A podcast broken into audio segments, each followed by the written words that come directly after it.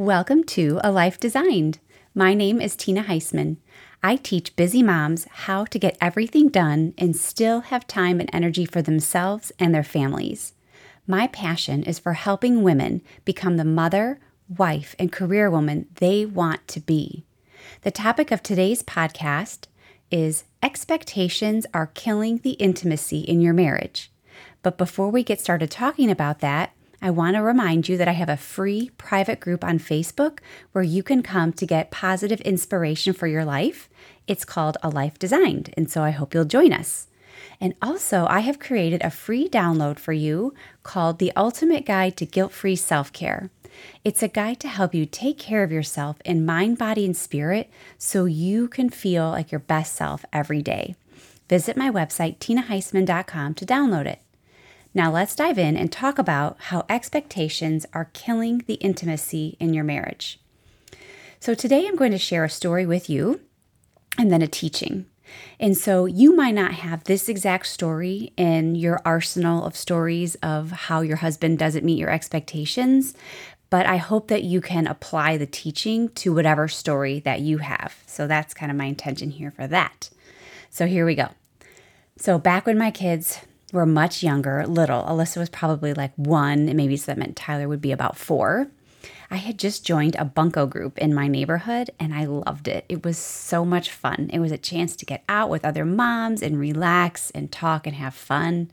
And so, of course, I would need my husband to be home on those evenings to take care of the kids. And so that allowed me to go and relax, unless I were to get pay a babysitter, of course, but usually it worked out that my husband could do it.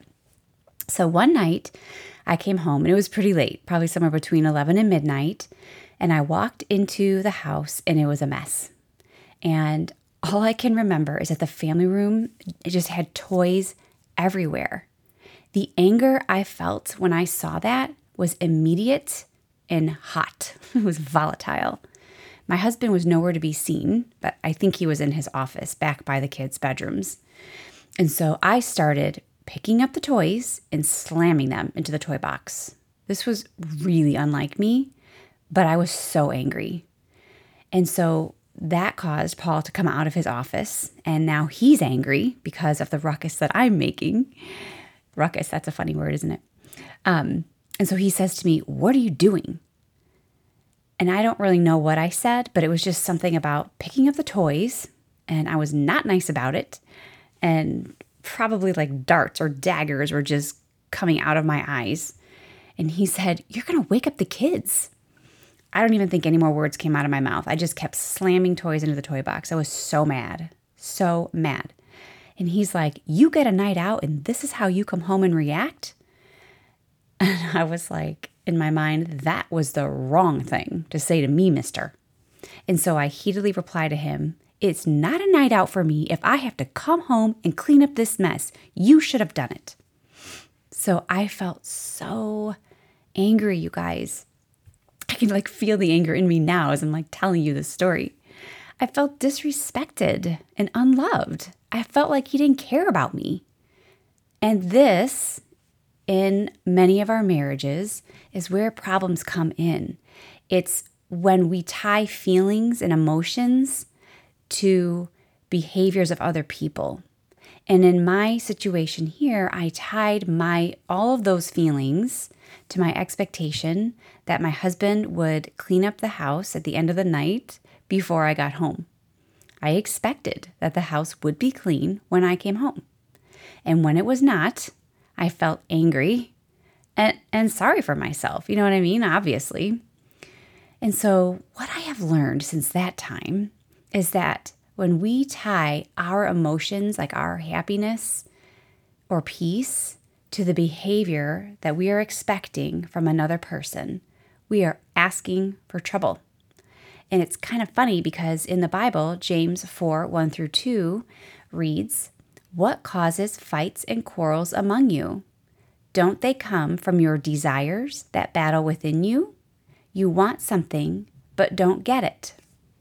Yep, that caused a quarrel. I wanted a clean house when I came home, but I did not get it. I thought my expectation was reasonable, and you probably do too. I wanted the toys picked up at the end of the night, It was something that we normally did when I was at home at night, like almost every night. And I expected it would be the same if I wasn't home. And a clean living room is really important to me. But it's not that important to my husband. He didn't care that all the toys were over the living room. That was not a problem to him. And so, this might sound a little bit harsh to some of you, but since I'm the one that cares about the living room, that's all on me. It's my responsibility to deal with it. And I have two choices in a situation like this when I want a clean living room. I can clean it up or I can leave it messy. Either way, it's not a problem, the living room itself, that circumstance. The problem is when I tied my emotions to the messy living room, when I got angry about that, and when I took my husband's lack of cleaning up the toys to mean so much more than it did. Can you see how tying our emotions to how we expect others to act is kind of risky business? So, here's what I want to teach you about expectations that will alleviate so much suffering in your life. Are you ready? Each of us is responsible for meeting our own needs. No one else on this planet is responsible for meeting our needs. Unless we're a child, of course, which we're not anymore. So there are two reasons for this. First, when we expect someone else to meet our needs, we are, in essence, forcing them to do or be something that we want them to be. We are trying to change them and control their behavior. And so we should ask ourselves would I want my husband attempting to control my behavior? And probably the answer is no. So this does go on in marriage both ways between men and women and women and men. And I think our thought is not that we're trying to control someone, that's not a conscious thought, but that's what's happening beneath the surface unknowingly. And so the second reason that we should be responsible for meeting our own needs is because, as we said earlier, if we rely on another person to meet our needs, that means we are giving them power over our emotions. That sucks, you guys, because that means if they do something to make us happy, then we can feel happy. Or if they do something that makes us sad or mad, then we have to feel sad or mad. Do you want to give your power away like that? This means that the only way that you or I are going to feel happy is if our husband behaves how we want them to. I know you probably never thought about it like that, and it might be a little mind blowing if you haven't. You guys, this approach does not lead to happiness in marriage. You know what? We don't really want it to be that way. You don't just want your husband doing whatever you want him to do just because you said to do it. Like, really, you don't, right? Like, that's not why we married them. We married them because they're amazing people in their own right, doing things their own way. What leads to happiness in marriage and increased intimacy in marriage is letting go of expecting our husbands to behave in a certain way. And guess what, my friends? This feels like such freedom. It is, you can hear me take a deep breath. Like it is so freeing. It is so much better when you don't have to be responsible for how other people behave. It's so good. And when you don't have to have your emotions tied to what they do, you can feel better more of the time. Come with me on this little imagination. I'm imagining a string that starts like maybe at my belly button and connects at my husband's belly button. Just an average, everyday, ordinary string. The string represents the tie of my emotions to his behavior. And when I let go of expectations of him, I cut the string and then we're both free. Ah, and it feels so much better than worrying whether or not he will do something that makes me feel happy. I'm the only person that can make me feel happy or sad or whatever it is I might want to feel. So I know what you're thinking. this doesn't mean that we can't ask our husband to pick up the toys. It doesn't mean we can't ask him to take out the trash or whatever we would like to ask of him. But what it means is that we shouldn't tie our happiness or our peace or our centeredness on whether or not he does what we've asked. And we shouldn't make it mean that he doesn't care about us. I would suggest if you have something like this that you're struggling with, instead of getting angry with him and slamming toys like I did, try to ask him about why it is that he's not doing those things. Don't do it in the heat of the moment when you're all angry. Find a separate time where you can be peaceful and just get curious and just ask him just that you know that you just want to understand like really you're not trying to force anything here i just really want to understand and really listen to him because i am willing to bet you he has a really good reason that makes a whole lot of sense you might not agree with it but just understanding it is going to help you have more connection with him more understanding a deeper understanding of him. Isn't that something we say we want in marriage? We want to feel deeply connected to our spouse. But boy, in an incident like the one I'm sharing with you, and I've had many other incidents like these in my marriage, we're actually cutting off that intimacy and cutting off that connection and not allowing ourselves to know our husband more deeply. Right? Isn't that kind of crazy? So, if we really want to be truly happy and at peace in this world, we have to let go of our expectations for how we think other people should act. Our happiness should not depend on anyone else's behavior. And in fact, it doesn't really. We think it does. But many of you know that I teach the model, which is a concept put together by master coach instructor Brooke Castillo. And in this model, a circumstance happens, then we have a thought about it, then we have a feeling about it, which causes us to take an action, like slamming toys, and that brings about a result.